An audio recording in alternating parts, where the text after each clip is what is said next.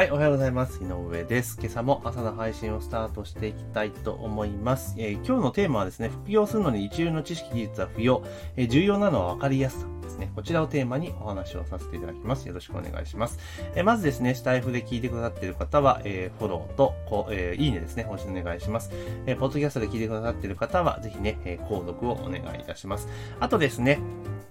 えちょっと告知が続くんですけれども、えー Facebook 広告、Instagram 広告の参考書というね、PDF マニュアルを今プレゼントさせていただいております。まあ、広告を使った集客をね、することによって効率が図れますので、ちょっとね、Web 広告挑戦したいぞっていう方はぜひね、えー、音声の概要欄から、えー、リケットしていただけたらというふうに思っております。よろしくお願いいたします。で、えー、10月もね、えー、1週目がもう終了と、今日金曜日というところで、えーえ、えこの、え、この金曜日、この週末は3連休になるのかな？っていうところだと思うんですけれども、まあね、今日一日頑張ればまた休みですよというところなんですけれども、まあそんなね、休みとか、まあ連休とかある時にですね、まあ今ね、えー、物価高だとか、いろいろ言われてる値上がりが続くぞと言われてる中で、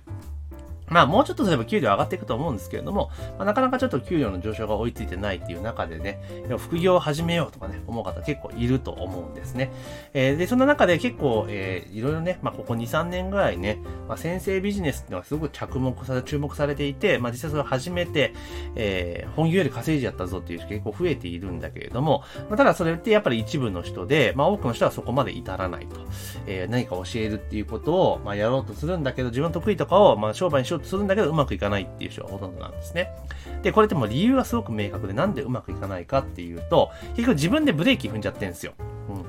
ブレブレーキ踏んでるんですね。で、なんでかっていうと、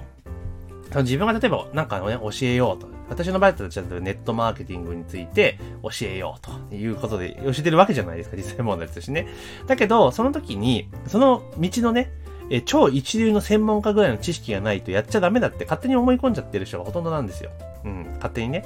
思い込んじゃってると。その、それこそ、その道の第一人者じゃないと、教えることができないとかね、私より詳しい人いっぱいいるし、みたいな。私より詳しい人がいっぱいいるのに私がお金を取って教えていいのかみたいな感じで思っちゃう方結構多かったりするんですよね。でも実はそんなこと全然なくて、別にあの、いいんですよ、教えれば。で、なんでじゃあそういう状態に陥るかっていうと、ターゲットがすごく明確じゃないからなんですよね。じゃあ何かものを教える、自分の得意なこととか、好きなこととかね、教えるって、例えば教えようとした時っていうのは、みんな漠然と教えるところにフォーカスしちゃうんですよ。誰に教えるかっていうことがちょっと置かれちゃうんですよね。で、だから誰に教えるかってことを決めてないと、当然さっき言った通り、いっぱいね、専門家で一位の知識がなきゃダメだぞって思い込んじゃったりするわけじゃないですか。だけどこれが例えば、ね、えー、まだやったことがない人に教えるとかなると、状況かなり変わってくると思うんですよね。例えば、えっ、ー、と、高校生が小学校3年生の算数を教える。これできますよね。できるじゃないですか。っていうことなんですよ。簡単に言うと。要は、ターゲットを決めることによって、その人が必要としている知識量とかレベル感っていうのがわかるわけじゃないですか。最初それは決まってないから、例えばね、大学生なのに、英語の先生に英語を教えるみたいなことまでやらなきゃいけないって思い込んじゃうわけなんですよね。そうじゃないんですよ。ターゲットさえ決めてしまえば、その人が必要としているね、知識量とかね、レベルっていうのを教えてあげれば全然問題ないわけですね。だから、あれじゃないですか。大学生が家庭教師で高校生の勉強を教えたりとかしてますよね。うん。だから別にだってその大学生って、一流の知識、学校の先生やるほどの知識があるからちょっと微妙ですよね。だけど教えているということなんです。だから全然 OK なんですよ。だからポイントは、一流の知識とかその全然必要ないんですよ。その対象、ターゲットになっている人にとって必要なものであれば、全然ビジネスとして成立すると。で、そこで一番重要なのは、わかりやすさなんですよね。わかりやすさ。で、例えば学校の先生とかでも、あの、わかりやすい先生とわかりにくい先生っていっぱいいるじゃないですか。か教え方上手い先生ってめちゃめちゃ上手いけれども、もう下手くそな先生って絶望的に下手くそじゃないですか。つまんねえし、みたいな感じであると思うんですよね。で、だ結局、だからその、副業とかでなんかのやり方を教えるよとか、例えばお金の稼ぎ方を教えるよみたいなことになるときは、その人に、相手に、ターゲットにとっていかにわかりやすくっていうことを、わかりやすく説明できるか、指導できるかっていうところが非常にポイントになってくるわけなんですよね。で、結構皆さんこういうのって、あの、なんつうか、お金返してないだけで、人にいろんなものって教えてるんですよ。自分の今までの生活の中で。例えば、会社勤めされている方であれば、普通の、えー、まあ、管理職ない一般職の場合でああったとしても、まあ、何年か毎年だって後輩入ってくるわけじゃないですか。ね。うん、新入社員入ってくるわけですよね。そしたら新入社員に何かしら教えますよね。あの、その会社の中のルールであったりとか、仕事の進め方だったり、段取りとかね。教えるじゃないですか。それもだって別に、あの、例えば人人事とか労務に関連することだったら人事部の人より全然詳しくないけど教えてるわけですよね。うん。で、必要な、その人、相手がその知識がないから教えてあげると。で、それを分かりやすく伝えてあげれば相手の理解が深まるってことじゃないですか。だから教えてるんですよ。これはだから学生時代の部活とかでもそうじゃないですか。例えば私の場合、えー、吹奏楽部にいたわけなんですけれども、楽器をやっていたわけじゃないですか。で、トランペットやってたんですけど、最初からトランペット吹けるわけじゃないので、はい、部活入った時って、あの、先輩から教わるわけじゃないですか。でもその先輩って、あれですよね。別にプロの音楽家じゃないですよね。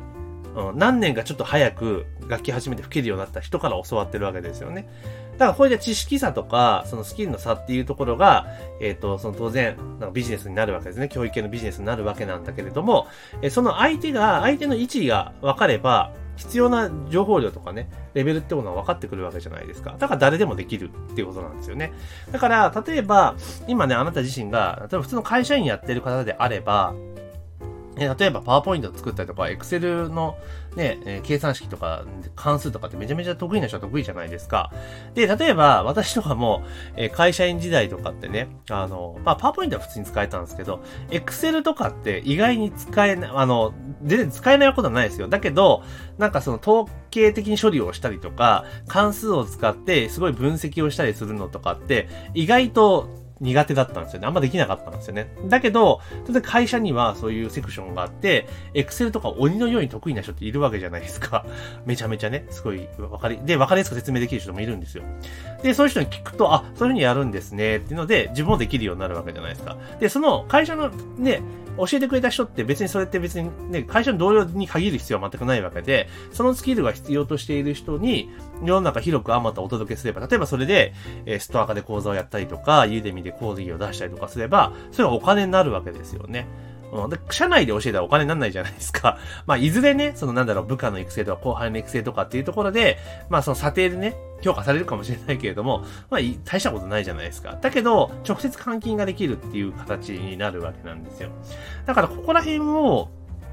なんていうのかな、あの、自分ができることっていうところをうまく紐解いていく、それを必要としている人が、ね、存在するマーケットであれば、まあ、いくらでも副業にもなるのかなというところには、私は思っています。だから、あの、もちろんね、自分の得意に対して需要がなかったら商売にならんけれども、需要があるものであれば、比較的、ビジネスにはなるかなと。で、それをさらに大きく稼ごうと思ったら、当然知識とかね、経験とか実績とかっていうのをどんどん増やしていかなければいけないんだけども、それで活動していく中で、徐々にその領域っていうのは増えていくわけだから、自然と自分のスキルも上がっていって、教えられる範囲もま広がっていくぞ、みたいな、ま感じになるわけなんですね。だからまずは、あの、自分よりもちょっと後ろにいる人向けに、え情報提供していくと、え指導をしていくっていうところからスタートしていけば、当然自分もどんどん先に進んでいくので、教えられる幅がどんどん広がっていくっていうところなんです。だから、まあ一流の知識とか技術がなくても全然スタートすることはできますよと。で当然スキルと知識がどんどん上がっていけば単価を上げていくことができるっていうわけですよね。